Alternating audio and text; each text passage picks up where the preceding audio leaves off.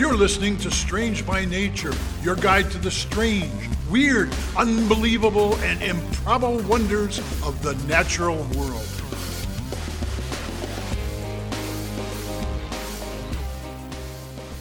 Hello, everyone. Thanks for being here today. I am Kirk Mona, and I am joined today by Rachel Ginza and Victoria Thompson.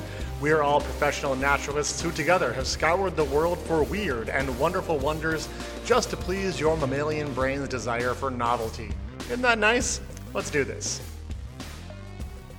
Hey, everybody. How are we doing this week? Hey, good. How are you? Good. Doing great. I do want to say I'm starting off this week, and I'm just going to say, my topic may involve the frank discussion of body parts.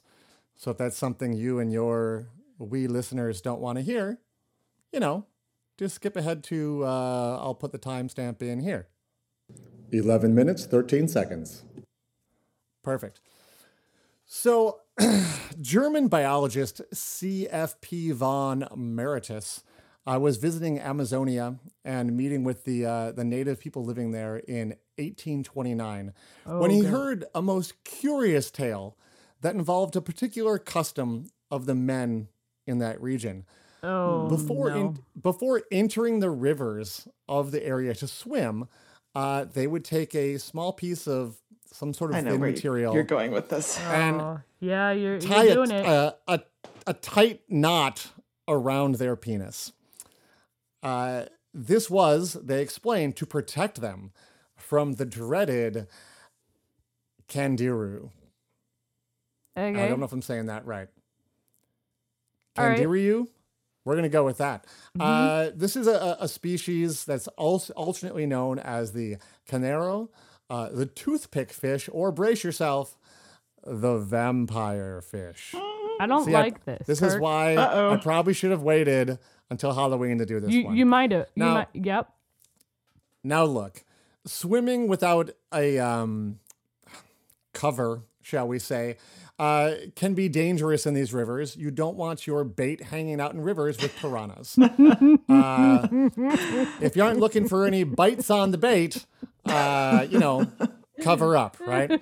So, and there have been alleged reported cases of piranhas making off with people's genitalia, bait, let's say, right? So, the candiru, though, is something else entirely. So now, let me get this right out of the way here. That the candiru is a very real creature. It is a parasitic fish that inhabits the Amazon and Orinoco basins of lowland Amazonia. And once again, though, we are foiled by common names because the word candiru is, on the one hand, used to describe just one particular species, the Vandellia cirrhosa. Mm-hmm. And at the other times, it's also used to describe like multiple subfamilies of related fishes. So that's confusing. But the Vandellia cirrhosa is the species we're looking at today. And these are small, translucent, parasitic fish with short, backwards-pointing spines on their gill covers. Oh, no. And they're parasitic because they enter the gills of larger fish. Oh, no. And sort of latch onto the host fish with these like thorny backwards pointing spines. Oh no. And they are very difficult to remove. And the fish are hematophagous, which is a great word that basically means they eat blood. Yeah. So that's the vampire fish name. Horrifying. And so translucent too. Oh my God. The rumor was that, of course, if men went into the river, and especially if they were to urinate into the river, these fish would smell that, find them, and swim up their urethra and become lodged inside their penis. That's where I thought you were going with it. Yeah. Yep. Same. Pretty horrifying. Which is reported to be very painful and awful and whatnot. So I would expect nothing else. The question is, do the men of the world need to worry about this fish, or at least the men of this region? They said they were trying to tie things off, and there's a very real fear of it. And so do they need to worry about it? In a word, no. Okay. No, they don't. So there's a lot of problems with what I'm going to call the myth of the candiru. So first of all, they can get quite large. The main species we're talking about here grows up to 7 inches long. Oh, wow. So clearly that's not swimming up your urethra. No. They are smaller when they're younger. I found multiple references to them being 1 inch long. But again, a urethra is not large, you guys. I don't care if it's like, that's not something that things don't easily go in there other than maybe bacteria, right? That's not something that you really should have to worry about. It's a one-way type situation. It's a one-way pipe. One would hope. So now the thing I hope you'll notice also is that these fish don't survive in the wild by hanging out in urethras. That's not a thing that they do. Right. In fact, that would be fatal to them. They live in the gills of other larger fish. And there was speculation early on, and I've even seen a BBC documentary that says this, shame on them, that continues this idea that like these fish are attracted to urine. Wow. And this is something that's pretty easy to test. You can get a tank of them and put in urine and see if they're all like, ooh, and swim over to it. And guess what? They don't. They don't care. And why would they? Because they don't have a reason to, and it should be obvious. Gills don't really smell like urine, and it turns out that these fish actually rely on their eyesight to find their hosts. So they don't really have a reason to like swim up your peen. Okay, it's not happening. And there are actually like stories too about like, oh, don't even want to pee near the river because they can literally shoot up your stream of urine. And it's like, oh my God. No. It's sort of like peeing on an electric fence, except with a small parasitic fish. Yep. It's like, okay, never mind that would defy the laws of physics. Okay. They are very precise and accurate in their aim. Yeah. So this has a lot of the hallmarks of a myth. And when you actually look at all these reported cases, a lot of them turn out to be like hearsay and rumors that have been like passed from one person to the next. You're like, well, where's the actual person? Oh, I heard it from so-and-so. I heard it from so-and-so. And like some of the even like purported, there was like one modern case that's been purported.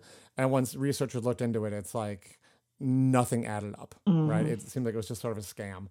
So it's kind of ridiculous. And, it is kind of interesting, though, I think, because one of the things that I remember learning when I first started like camping outdoors and whatnot, or being an outdoors person, is that if you need to relieve yourself in the great outdoors, you should do so at least 100 feet from water to keep your urine out of the water. You know, the place we all like swim and eat fish out of and things like that. So there is a chance that this story like started as a way to keep people from peeing in rivers.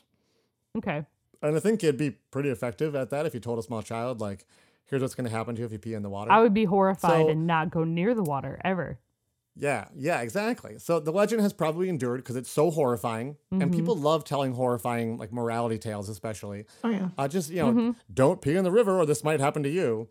But unfortunately, the misinformation about the story spreads faster than the facts. And the internet is full of articles. And like I said, even there's a BBC video, like kind of warning about the dangers of this fish. And the stories talk about infection, pain, even amputation or death. And they make quite an impact on readers, especially the male ones. And it's funny, the Encyclopedia Britannica even has an entry on these fish that mentions inflammation, hemorrhage, and death. Oh. But the editors apparently didn't bother to look too deeply into this mysterious creature and realized that most of the claims are either rumors or outright fraud. So to wrap up, I do have some final thoughts. First of all, men... Tie it off in a bow, as it were. Yeah, exactly. Thank you. Men, this is a shout out to all the men out there. Quit peeing in rivers. Okay? Shouldn't need this scary story to stop you from peeing in a river. Second of all, you don't need to be so paranoid about something swimming up your urethra. That's not a thing. I do have some bad news, though.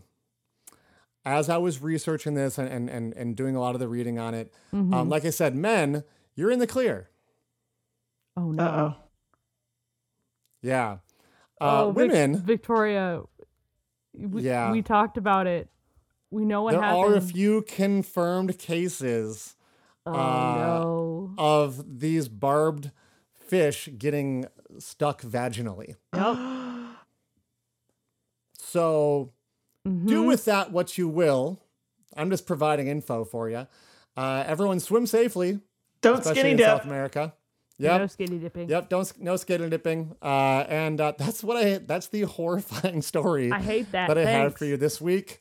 Other than actually a super, super fascinating parasitic fish. Super. It's just that it does not actually jump out of the water and fly up your urine stream inside you. So at least we don't have to worry about that. I don't know if I should say thank you. You're welcome. Lives rent-free in my head now. Yep, sure does. We're going to take a break, just a short one for you to recover, because, Rachel, I hope you have some sort of cleansing story for us after that. Oh, I do. Okay, good. See everybody in a little bit. See you then.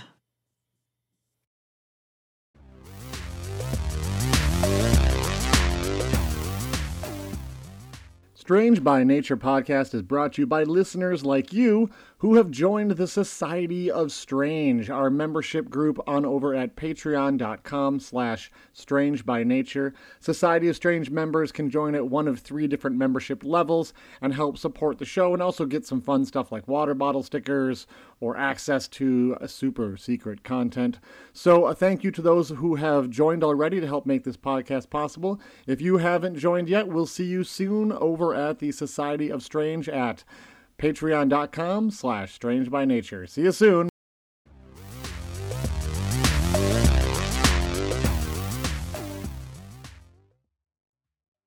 Welcome back, everyone. So this is kind of a slight callback to a previous episode, but when you think of hippos, what do you think of? Very large. Traits of hippos? Large. Deadliest animal in Africa. Death. Deadliest animal. Huge teeth. Huge teeth. Water. Huge mouth. Huge mouth. Yeah. Mm. And of course, I think of like the annoying sound of people going wham wham wham wham wham wham wham, hitting the hungry hippo lever, and all the mouse going snap snap snap snap snap and grabbing all the white marbles. You know what? Fair enough. Yeah. So many people, you mentioned water. Many people think of hippos as being like really good swimmers, right? Do you think of hippos being good swimmers?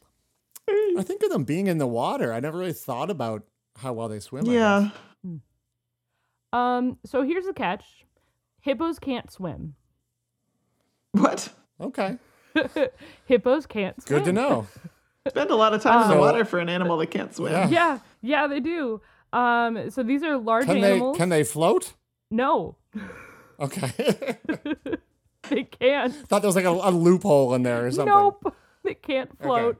Okay. So like you were saying, like they spend a majority of their time in the water, like up to like at least 16 hours a day in the water. So you'd assume that they would be good swimmers. And while they fair assumption, yeah. Right. While they do have some adaptations that help them being in the water, they can't swim. Part of this is to do with just how dense a hippo is. I know we talked about, Victoria said that they are large, and they are. They look like they're pretty like flabby and fatty and such. Yeah, and right. Yeah, that's all muscle.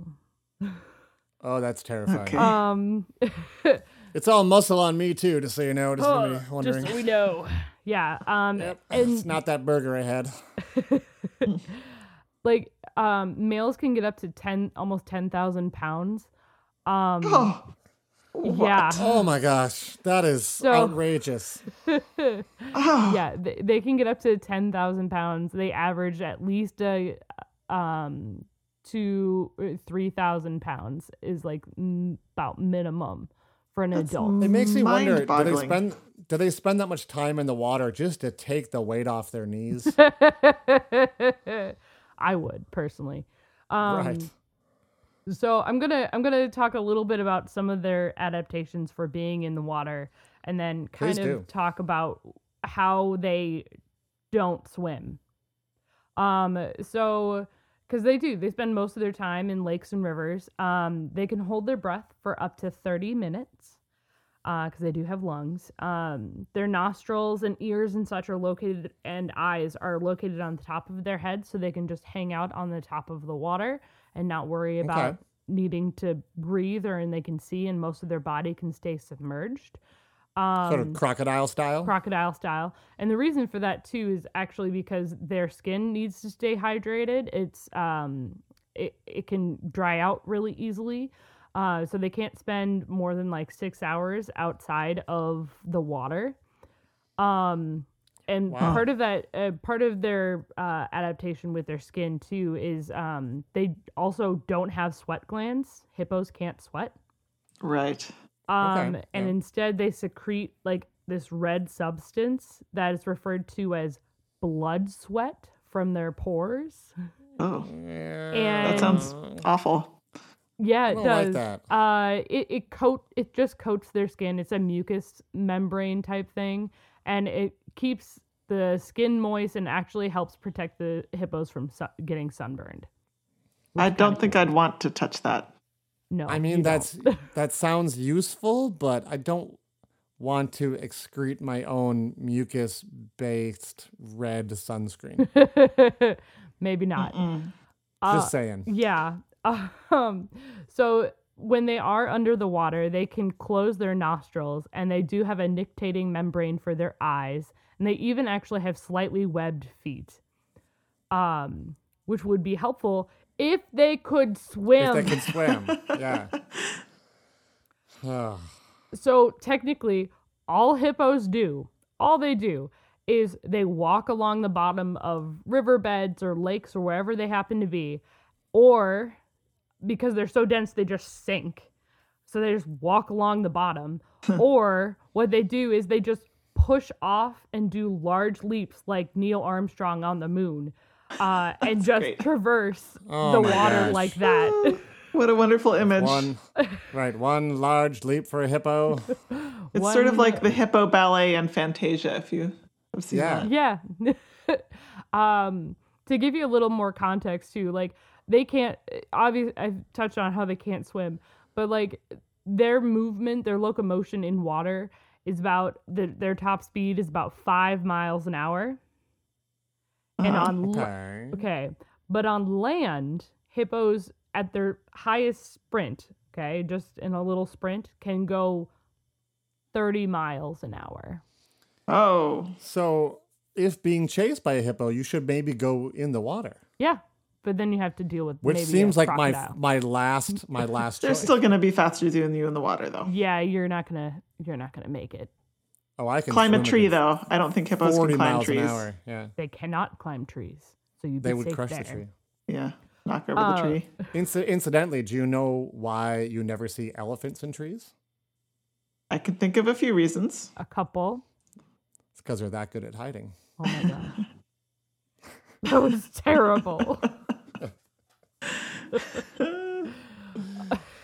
Okay. Moving on. One other adaptation that they have.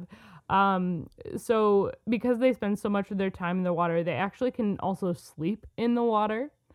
They have a reflex for when they do fall asleep and they're underwater. It causes them to push off the bottom of the water to the surface, take a breath, and then allow them to sink back down without even waking up. So after about 30 minutes, they bob up, take a breath, come back down. That's amazing. They just sink to the bottom like a rock. Yeah. And be like, huh. Yeah. Well, that's a good place to take a nap underwater where I can't breathe. Yeah. Or, easily get out of here. Yeah. That's so wacky. It is very wacky.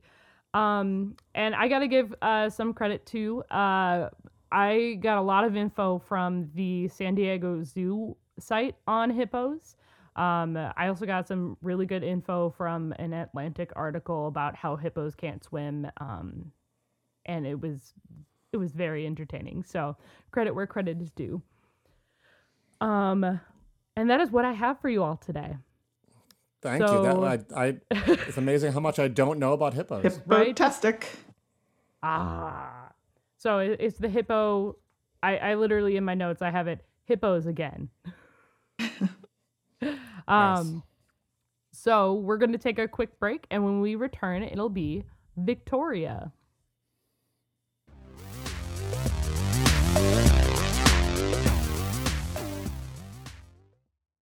And we're back. So last week, you may remember, we took a shallow dive into Saturn's ring system, the only kind of dive you can take. Really? Yeah.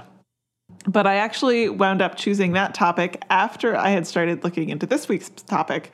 I had started researching Saturn's moons, and I wound up getting sidetracked with the rings. Yeah. Okay.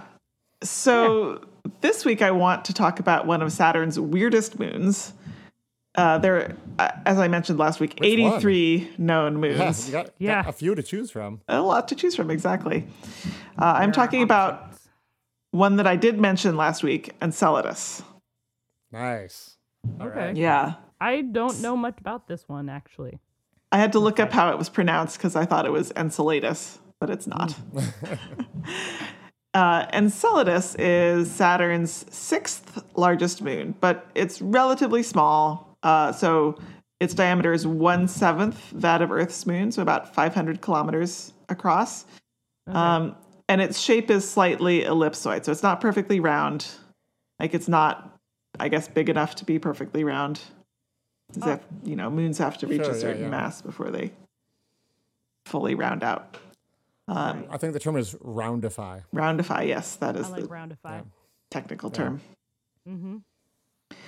It's located in Saturn's E-ring, which, if you listened to last week's episode, you may remember is a very wide diffuse ring that's actually quite far beyond most of the visible rings of Saturn that we're familiar with. And I'm going to get into this more later. As I alluded to in last week's episode, Enceladus is believed to be the main source of the E-ring. So they're intimately connected.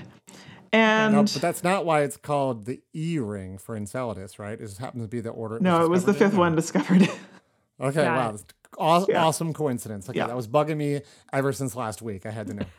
It's been keeping you awake at night. Oh. Apparently. So this moon has a few claims to fame. The first is that it is the most reflective object in the solar system. What? Wow. Yeah. It bounces back 81% of the light that hits it, which is incredibly high. For you extra nerdy folks out there, it's the Bond albedo of 0.81. So for comparison, the average amount that Earth bounces back is about 30%. Okay. Yeah, that's wild. So that's nuts. Yeah. Consequently, it is incredibly cold. Surface temperature at noon is about minus 198 degrees centigrade. That's minus 324 Fahrenheit or 75 Kelvin. That is cold. Yeah, that's cold. And the reason that the surface is so reflective is that it is largely fresh, clean water ice. Yeah. Yeah. Sweet. Interestingly, it has all different kinds of terrain on different parts of its surface. So some of it is cratered and has clearly been impacted. Some of it has deep fissures and kind of almost mountainous regions. And there are some areas that are quite smooth and therefore seemingly relatively new. So a fresh surface indicates there has to be some kind of geological activity going on. Right. Yeah. And it really took... so we got some pictures of Enceladus from, I think, one of the Voyager probes that flew by in the 70s or early 80s. But it took the space probe Cassini in 2017 to figure out that there was something really unprecedented going on near Enceladus's south pole. So Cassini was able to take pictures and samples and realized that there are these massive cryovolcanoes, which are geyser-like jets that are spewing salt water from the subsurface oceans on Enceladus, 800 miles out into space. So cool. That's insane. What? Yes.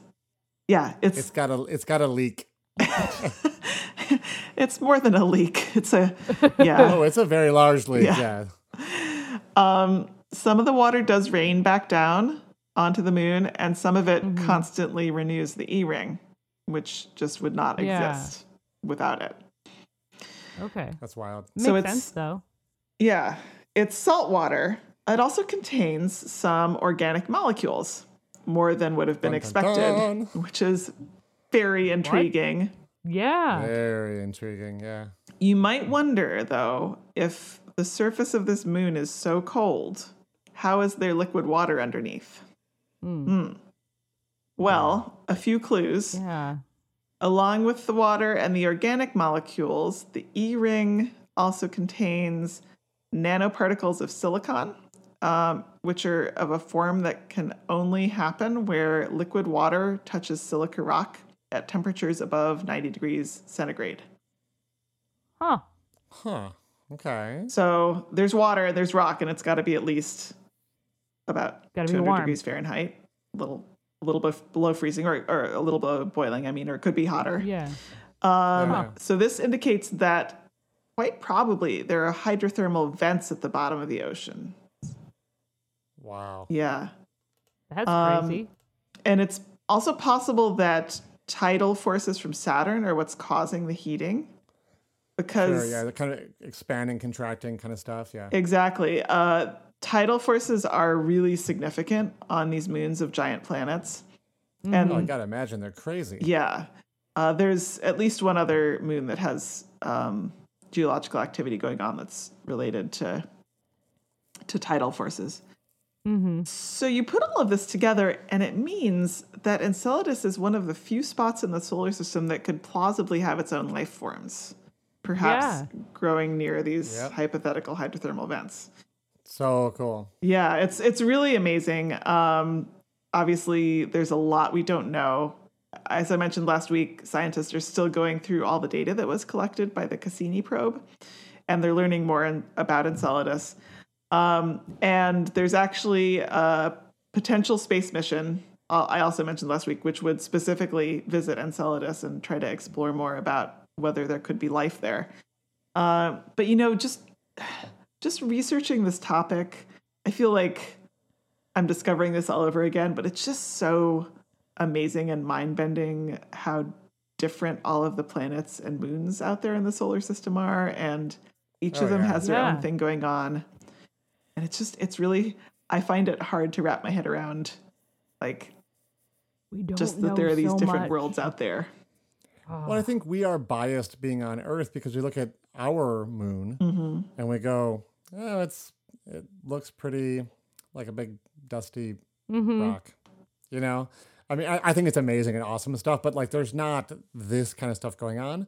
But but you look at some of the other moons, there's some moons that Jupiter has that are so big that if they were floating out freely in space, you just call them a planet. Yeah, some are bigger than Mercury. You know what I mean? Yeah. So it's I think our vision of what can be a moon is kind of jaded by our moon. Yes. You know? Yeah. You say our moon is boring, Kirk. Comparatively, yes. Okay. But I'll still go. I'm just saying there's perhaps more exciting moons out there. Mm-hmm. Okay. Yeah, I actually had a tough time choosing which moon to pick because there are so many cool ones with really different weird features going on. Oh, yeah. Well, lucky for you, this is not the end of the show. This is the end of this show. It's not the end of this show. We can do more movies. There we go. Yes. Episode 65 will be coming up just next week. Mm-hmm. All right. Well, I might take a little break from space, but we'll see. Fair enough.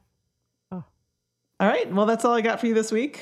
And we'll have a little break. No, wait. Let me start that again. Kirk started this episode. Sure did. I'm like, oh, God, do I have another topic? Really quick. We'll talk about rust. All right. Well, that's all I have for you this week. And we will talk to you all next week. Bye-bye. See you next time. Thanks everyone for listening to today's show. Be sure to subscribe. New episodes drop every Wednesday, and we love sharing this strange world with all of our listeners. If you would be so kind as to leave us a 5-star review, that would be great. It lets other lovers of the strange discover the show. You can reach out to us on social media by searching for Strange by Nature Podcast on Twitter, Facebook, and Instagram. You can send us an email as well. Our address is contact@strangebynaturepodcast.com. If you want more information about the show, you can also check out our website, which is strangebynaturepodcast.com. Until next week, get outside, stay curious, and embrace the strange.